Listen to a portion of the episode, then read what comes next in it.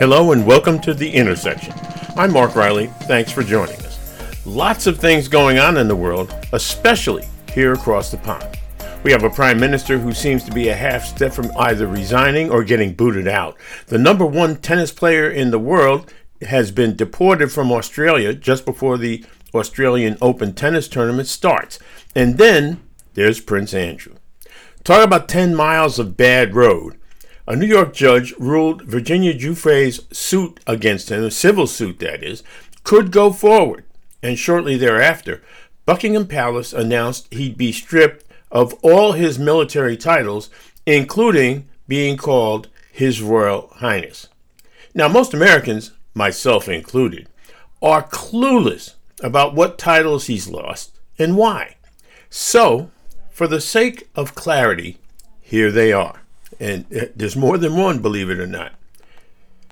Prince Andrew was Colonel of the Grenadier Guards, Honorary Air Commodore of RAF Lossiemouth, or Lossiemouth, Colonel in Chief of the Royal Irish Regiment, Colonel in Chief of the Small Arms School Corps, Commodore in Chief of the Fleet Air Arm, Royal Colonel of the Royal Highland Fusiliers, Deputy Colonel in Chief of the Royal Lancers, Queen Elizabeth's own, Royal Colonel of the Royal Regiment of Scotland. Whew! Yet there is some backstory needed here. Virginia Giuffre has accused the Duke of York, and yes, he still got that title, at least for now, of sexually assaulting her on three different occasions.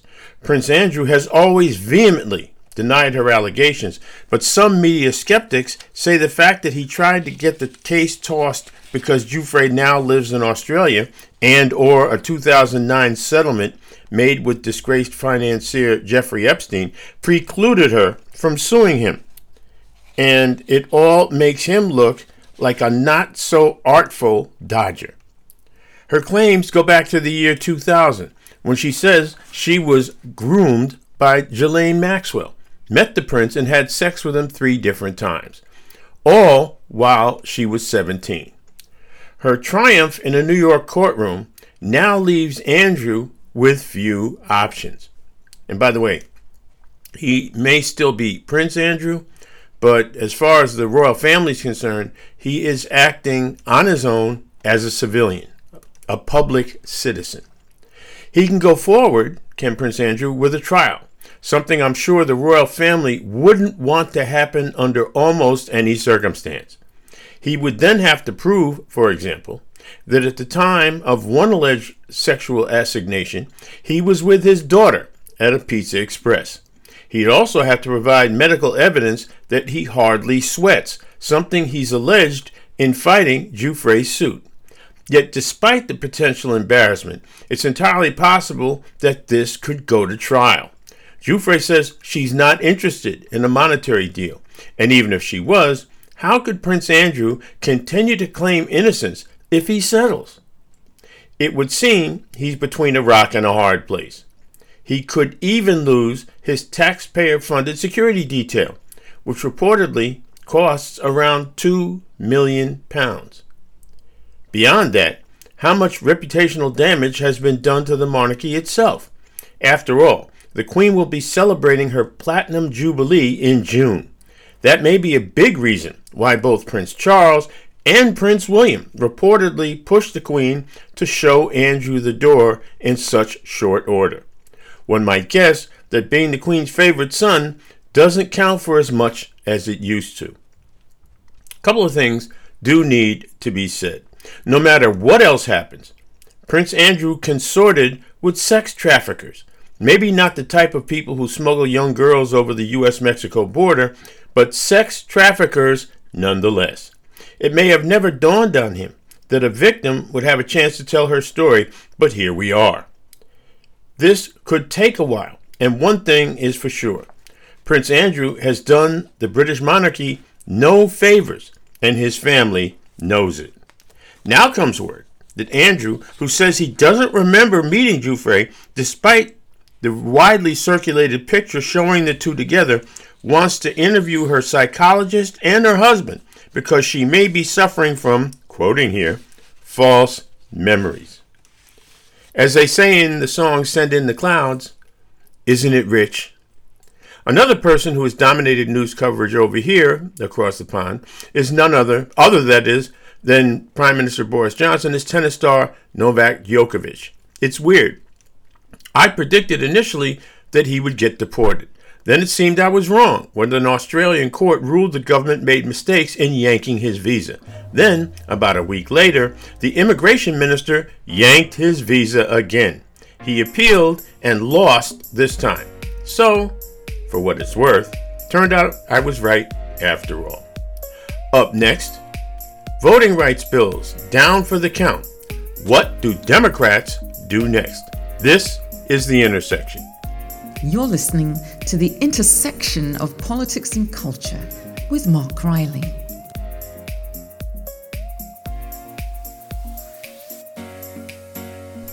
Welcome back to The Intersection. Glad you're with us. Well, congressional Democrats failed yet again to pass a pair of voting rights bills that would have pushed back against voter suppression legislation in many states across the country. The obstruction, in this case, is Arizona Senator Kyrsten Sinema. She refused to back President Biden's effort to lift the filibuster to pass the bills. She gave a speech that talked about reaching out to Republicans to achieve a bipartisan agreement on voting rights. Yeah, right. The GOP has no interest in reaching bipartisan consensus on voting rights, not as long as they figure it will cost them votes. This makes the Democrats' effort to get out the vote and work around new restrictions dependent on how much they're willing to spend. It's always scary in politics when actions are contingent on money or people in the political sphere are forced to spend money. When politics comes down to spending money, you got a problem. And let's be real, we've got a problem. Already, Donald Trump's minions are making it harder and harder for people to exercise their franchise. The question, however, goes beyond just money. Do Democrats have the heart, the will to fight against this? What's infuriating is that if nothing changes, and it's entirely possible that nothing will, but the Congress might end up falling back in Republican hands.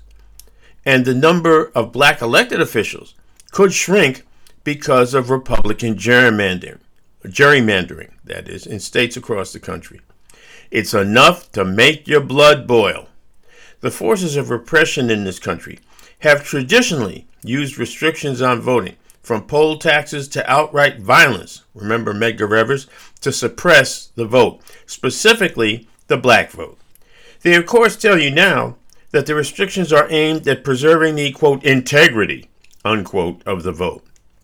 Yet they're hard pressed to cite examples of fraud or evidence that what they're doing is little more than trying to make sure massive voter turnout, like took place in 2020, never happens again. That would be because they lost in 2020. Democrats also have to worry about depressed black voter turnout because they couldn't get the pair of voting rights bills passed.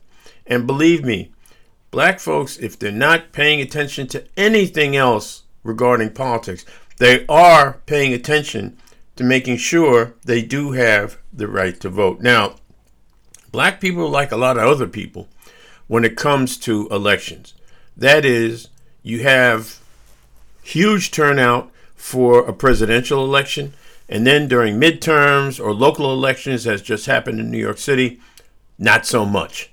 Although in New York, the turnout was pretty good, even though they were using a new voting system. Now, the bottom line is it's time for the Democrats to make some tough decisions. They can start by making full use of free media to reach out to progressives and communities of color to explain exactly what has happened. I'm not at all sure enough people in these communities know. While they're at it, Democrats are going to have to stop once and for all all the warfare between the moderate and progressive wings of the party. I've said this more than once in previous episodes, but it certainly bears repeating. That means holding progressive fire against Sinema while at the same time seeing to it that no elected official holds the fate of such important legislation in their hands in the future. It also means taking state legislative races seriously. Now, this is something that I've been harping about going back to my radio days. People, unfortunately, and black people are part of this, we don't take state legislative races seriously enough. In New York, it's kind of a done deal because in New York, you have a situation where if you win a Democratic primary, you have, in most cases, won the general election. I'm talking, of course, about New York City. So people tend not to pay all that much attention, first of all, to the primary, and then in the general election, hardly anybody votes because there's no real need because it's done. Well, we have to get out of that mindset. We have to make sure that black people, Latino people, Asian people, everybody, progressive white people, come out and vote in every single election. And I know some people are going to say, oh, what do you mean hold your fire against Sinema?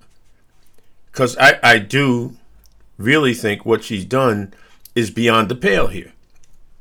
But it appears to me as though the Republicans managed to stay together, have some show of unity on a level that Democrats simply do not. And it's not just Kyrsten Sinema. we unfortunately war with each other, and in too many cases, the good or the perfect, I guess, is the enemy of the good, or however you put that particular phrase. And see, this is the reason why Republican solidarity is precisely how Republicans have gotten as far as they have with voter suppression. It means convincing people who uphold the core values of the Democratic Party to run for elected office. Yes, that will cost money, time, and legwork. It costs the GOP the same things as well, but they got it done, and we all see what has resulted. It even gets down to poll watching, where Republicans plan to flood the polls with people who believe Donald Trump's false claims about 2020. All this and more are what the Democrats face in 2022. Are they up to it? Are we up to it? We'll see. Up next, why are so many young people deciding against a college education? Is it the pandemic or maybe something more? This is The Intersection. Join the conversation at Mark Riley Media on Facebook.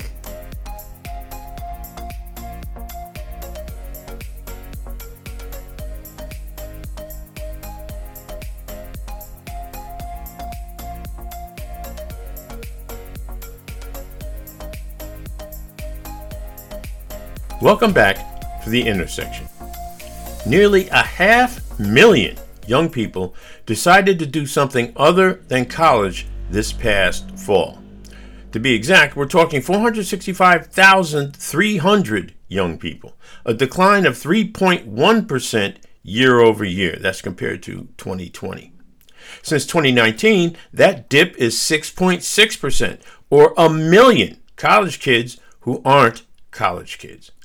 Needless to say, the heads of educational institutions are alarmed, saying if these trends continue, it could have a negative effect on the nation's future. Of course, there may be a few reasons beyond the pandemic that young people are staying away from college campuses. Could it have anything to do with the crushing debt many of their peers are stuck with after graduation? There's been talk of forgiving student debt, but little has come of it thus far. Maybe part of the reason for that is the enormous amounts of money involved. Think about this for a minute. In all, nearly 43 million young Americans owe a collective $1.5 trillion for the education they've received.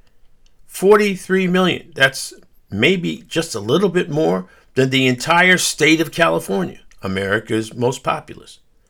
One thing the pandemic has done is to show there's a way to make a decent living without necessarily going to college and running up all that debt. Now, it's possible this is little more than a blip on the radar screen. And once COVID has been resolved, whatever that may mean, young people will flock to college campuses in pre pandemic numbers.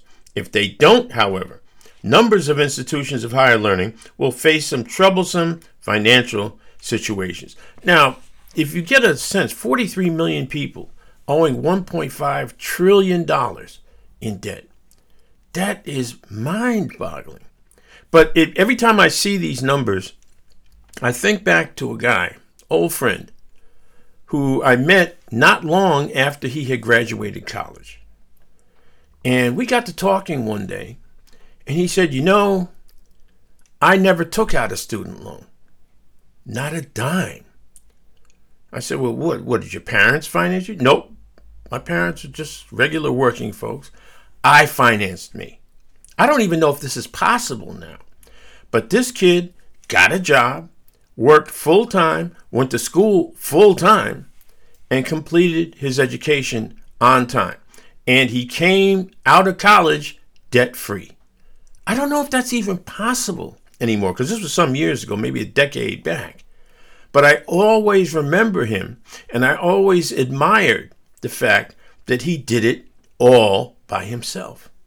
I mean, obviously, he had support of his parents, he lived at home, but still, he didn't run up the debt and he didn't worry, as a lot of college students who are graduating school now worry about how they're going to pay off 20000 30000 50000 $100,000 worth of debt. And leave, leave aside for a moment people who decide to do any kind of postgraduate education.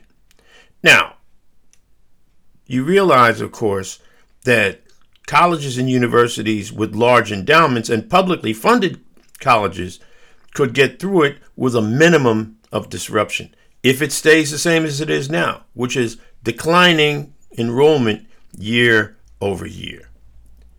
But if this is a cultural shift rather than a short term problem, what are the implications for the nation as a whole? Will young people enter the workforce with fewer skills? And what of critical thinking? Some might argue that colleges are not doing a great job of that as things stand now. They may, and that, that's another thing.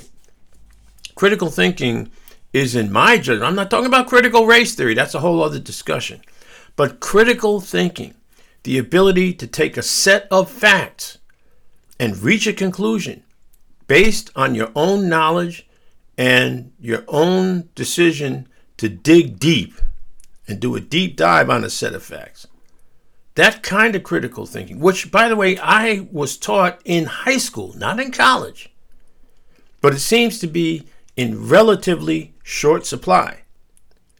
And it would pay me greatly if the numbers of kids, a half million kids a year, aren't going to college and aren't even being taught what critical thinking is, much less how to think critically.